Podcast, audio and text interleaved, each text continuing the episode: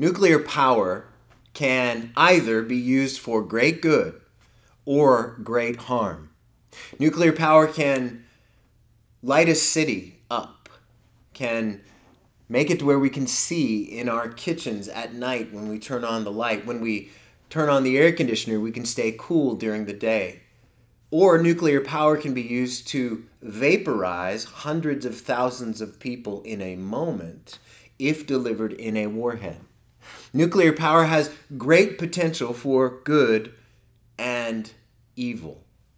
Depends on how you use it. Today, we're going to talk about something very similar to nuclear power, even stronger, even more powerful. We're going to talk about today, we're going to talk about our tongues. Our tongues, how we speak, has the potential to either build up or devastate.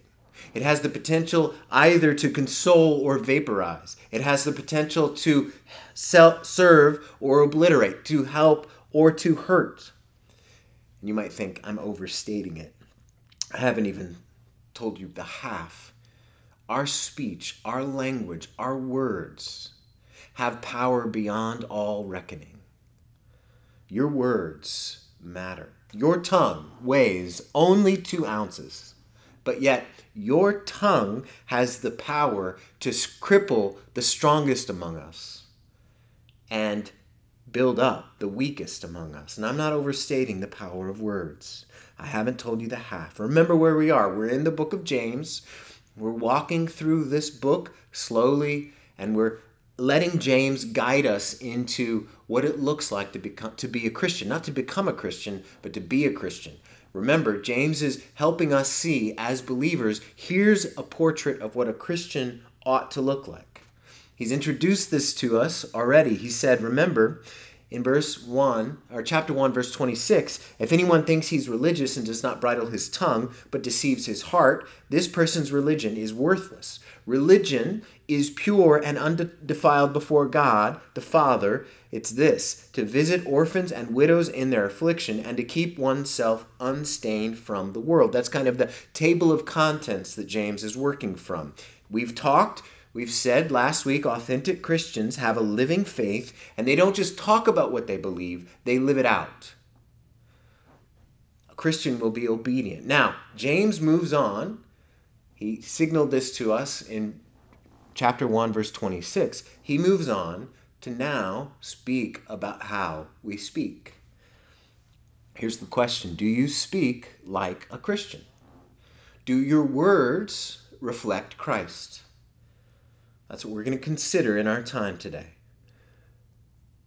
I'm going to read beginning in verse 1, and I'll go to the middle of verse 5 in James chapter 3. So if you have your Bible, follow along with me. James says, Not many of you should become teachers, my brothers, for you know that we who teach will be judged with greater strictness.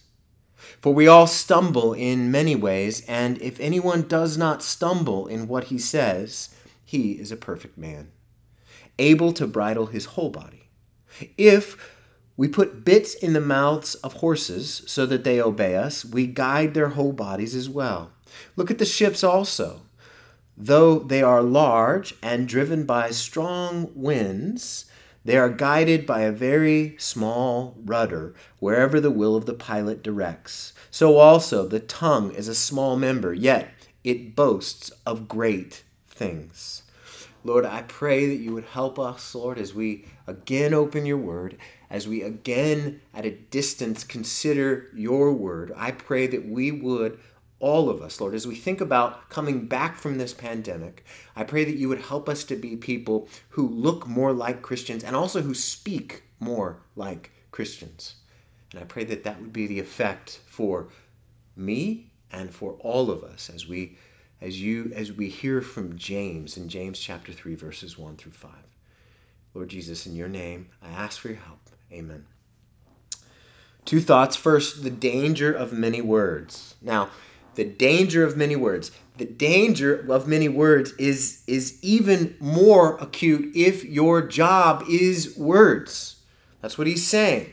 Teachers make their living by speaking.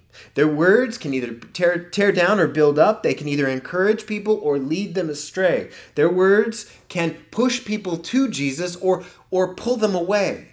Their words can make grace seem amazing or grace seem mundane. James chapter 3 verse 1 is the most sobering verse in the Bible for me. Not many of you should become teachers, my brothers, for you know that we who teach will be judged with greater strictness. Now, I've been preaching and teaching consistently for 18 years now. I did the math, and that means that over that time span, I've spoken roughly 4 million words in public, and that frightens me. I don't remember them all. I don't recall everything I've said. And those words, all those words have been spoken, and I will be judged with greater strictness. It's important for us to understand that teachers, it's a privilege to preach and teach, but it's also a responsibility. A responsibility that anyone who steps into a pulpit, anyone who steps to the front of a class, anyone who leads a Bible study, anyone who teaches and directs other people in the scriptures, anybody is going to be judged with greater strictness. It's incredibly foolish to want to be a teacher so that you will be noticed and have a reputation. The Lord wants you to understand you will have a stricter judgment. Now, you might think, judgment? Christians, they don't get judged. What's going on here?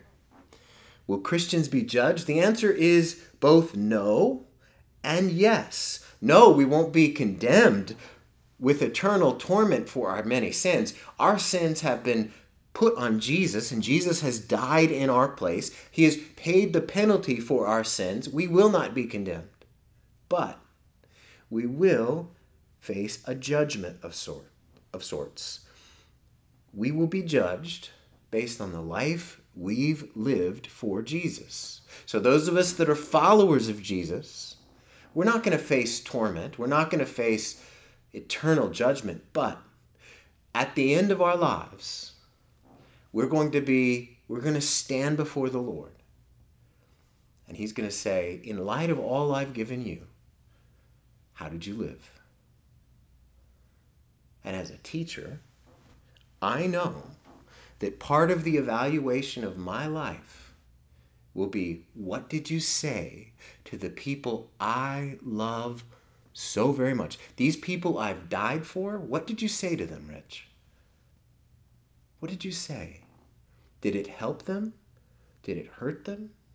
Did it lead them astray? How many idle words were there? Did you tell them? Did you, did you tell them just what they wanted to hear? Did you shrink back from preaching truth? Were you overly harsh? Were you overly soft? Were sinners pointed to Jesus or were they made to dwell in their condemnation? I mean, here questions like Was I too concerned with what people thought? Were my words unnecessarily offensive? Or did I dance around the truth too much so I wouldn't offend? Did I just speak the truth? Did I gloss over things because it would be hard to explain?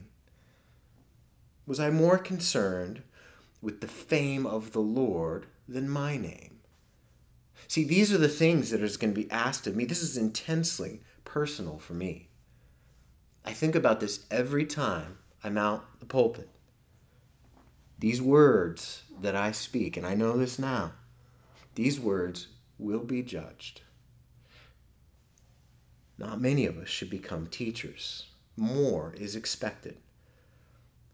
Not only teachers and preachers face the trouble of many words, everyone does. There are dangers in our words. Your tongue, remember, is able to do untold good or untold harm.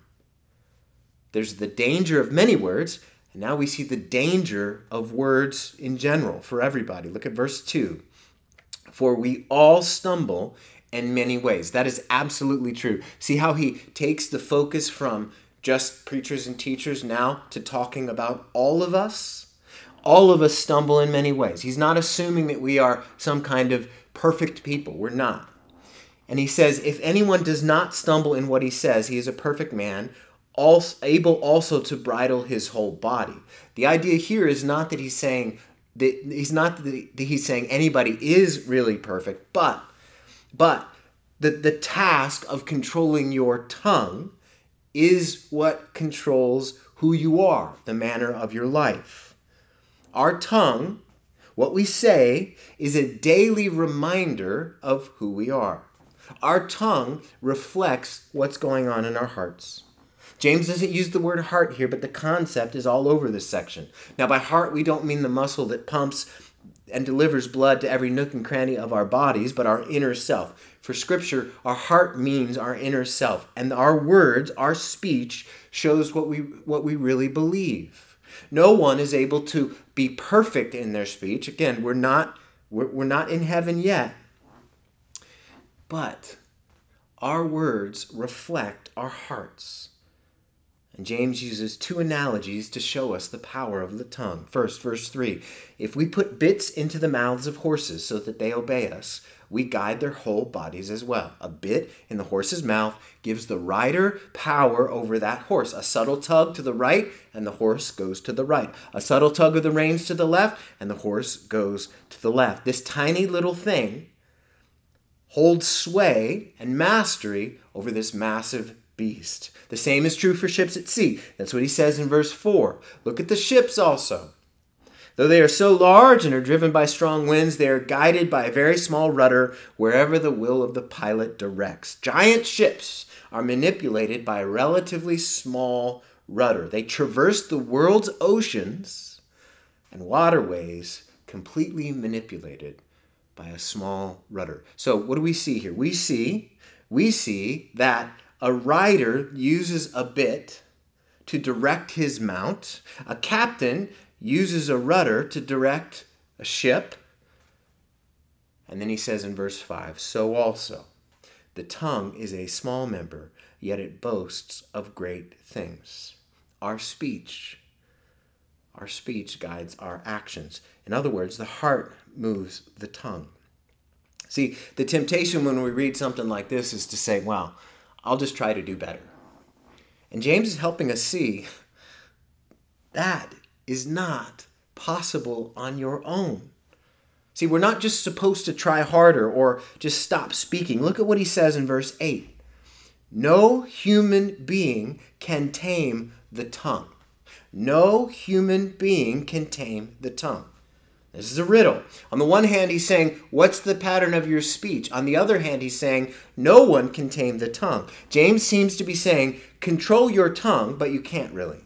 Because, why? Why? Because we need something more powerful than just a mental decision to speak differently. We need to undergo a change on the inside. James wants us to feel this tension. We should not move on too quickly. We must recognize the difficulty, the impossibility of truly controlling our speech. I feel the tension. The answer is not just to try to change by the simple dent of our will, but to change our hearts. See, this is what we can't do on our own. When James says in verse 8, I skipped ahead a little bit to next week, but it's the same. It, it, it, it, there's connections here in our section. When, when James says in verse 8, no human can tame the tongue, he means no human can tame the tongue alone. None of us can. None of us can. We need to have a heart change. But before we can have that heart change, before we can recognize that we need help, we need to be convicted. We need the gift of conviction from the Holy Spirit. The Holy Spirit, through his many manifold work can convict us. This pandemic, remember, is an opportunity. It's an opportunity to evaluate and consider. Your two ounce tongue can be used like a nuclear generator or like a nuclear bomb. Which is it? Which is it? Do you leave a trail of debris? Do you leave a trail of carnage with your tongue? Or do you build up and fix and mend and bind up? Which is it? Do your words deliver hope or explosions? Now, not just what you say, remember. Today, in our world, we can deliver words across the planet in the blink of an eye. Think about your emails, your texts, your Facebook posts, your Instagram posts, your Twitter posts, everything you do on social media. And none of us are going to be perfect, but let's look at the general pattern of our words. Let's think about our words and see if the Spirit gives us the gift of conviction. Are your words generally helpful? Do they generally build people up? Look at the pattern of your words. Do they build people up or do they tear people down? Are your words mostly corrective and combative? Constantly tossing out opinions? Are you hard to disagree with? Do you talk about people? What's the pattern of your words? Are the pattern of your words complaining and ranting? And are they angry? And do you yell? Do you exaggerate? Do you embellish? You see, what we need to do is humble ourselves and ask, Who am I? based on what I say. Now, some of you may realize that you're not genuinely converted as you consider the pattern of your speech. The pattern of your speech. Now, no one's perfect, but consider the pattern of your speech. Is it redemptive? Do you point people away from yourself and on the Lord? Now, if you have a level of conviction, like all of us will have a level of conviction, here's what we do. We don't just make a resolution to try to be different. We go to our Lord and say, God, help me. See, this is one of the things that He promises to do. He promises never to leave us or forsake us, and He promises to help us. And so when we are gifted with conviction, when we are given the gift of conviction by the Holy Spirit, we don't want to turn away from that. We want to recognize that that is the activity of God in us. Here we have Jesus who has died and rose again so that we might not pay eternal torment for our many sins and our many sins of speech. We will not pay for those sins, Christians. But as Christians, we will be asked, How did you speak? Consider your words, while we will not pay eternally for our sins. We have an opportunity in these days to ask the Lord to help us with our speech, to help us. So, what is the pattern of your speech? Where do you need help? You can't do it alone. Jesus, Jesus promises to help us via the Holy Spirit. So, what's the answer? The answer is, Lord, help me. I can't do this. I need you to help me change on the inside, change who I am. I need you to affect my tongue by impacting my heart. And so we don't want to postpone obedience. We don't want to try to push this these feelings, these bad feelings aside. We want to say, Lord, I have sinned. Think of the ways that you've sinned with your speech. Review Facebook, review Instagram, review people, review text, look back on your phone. Maybe even ask the people that you're closest to about your speech. Is your what's the pattern of your speech? What is it like? and then where you where you think of specific situations ask the lord for forgiveness and help see one of the things i want us to be at center church is as we talk about being fixed on jesus i want us to be people who don't just talk about jesus and we want to we want like we saw, we saw last week we want to do great good works for jesus but also we want to reflect jesus and who he is in our pattern of speech in everything we say Wherever we're talking, wherever we're writing, wherever we're communicating, we want to reflect Jesus. So, your tongue, that two ounce muscle, how are you using that muscle? To build up or tear down? Lord, help us all.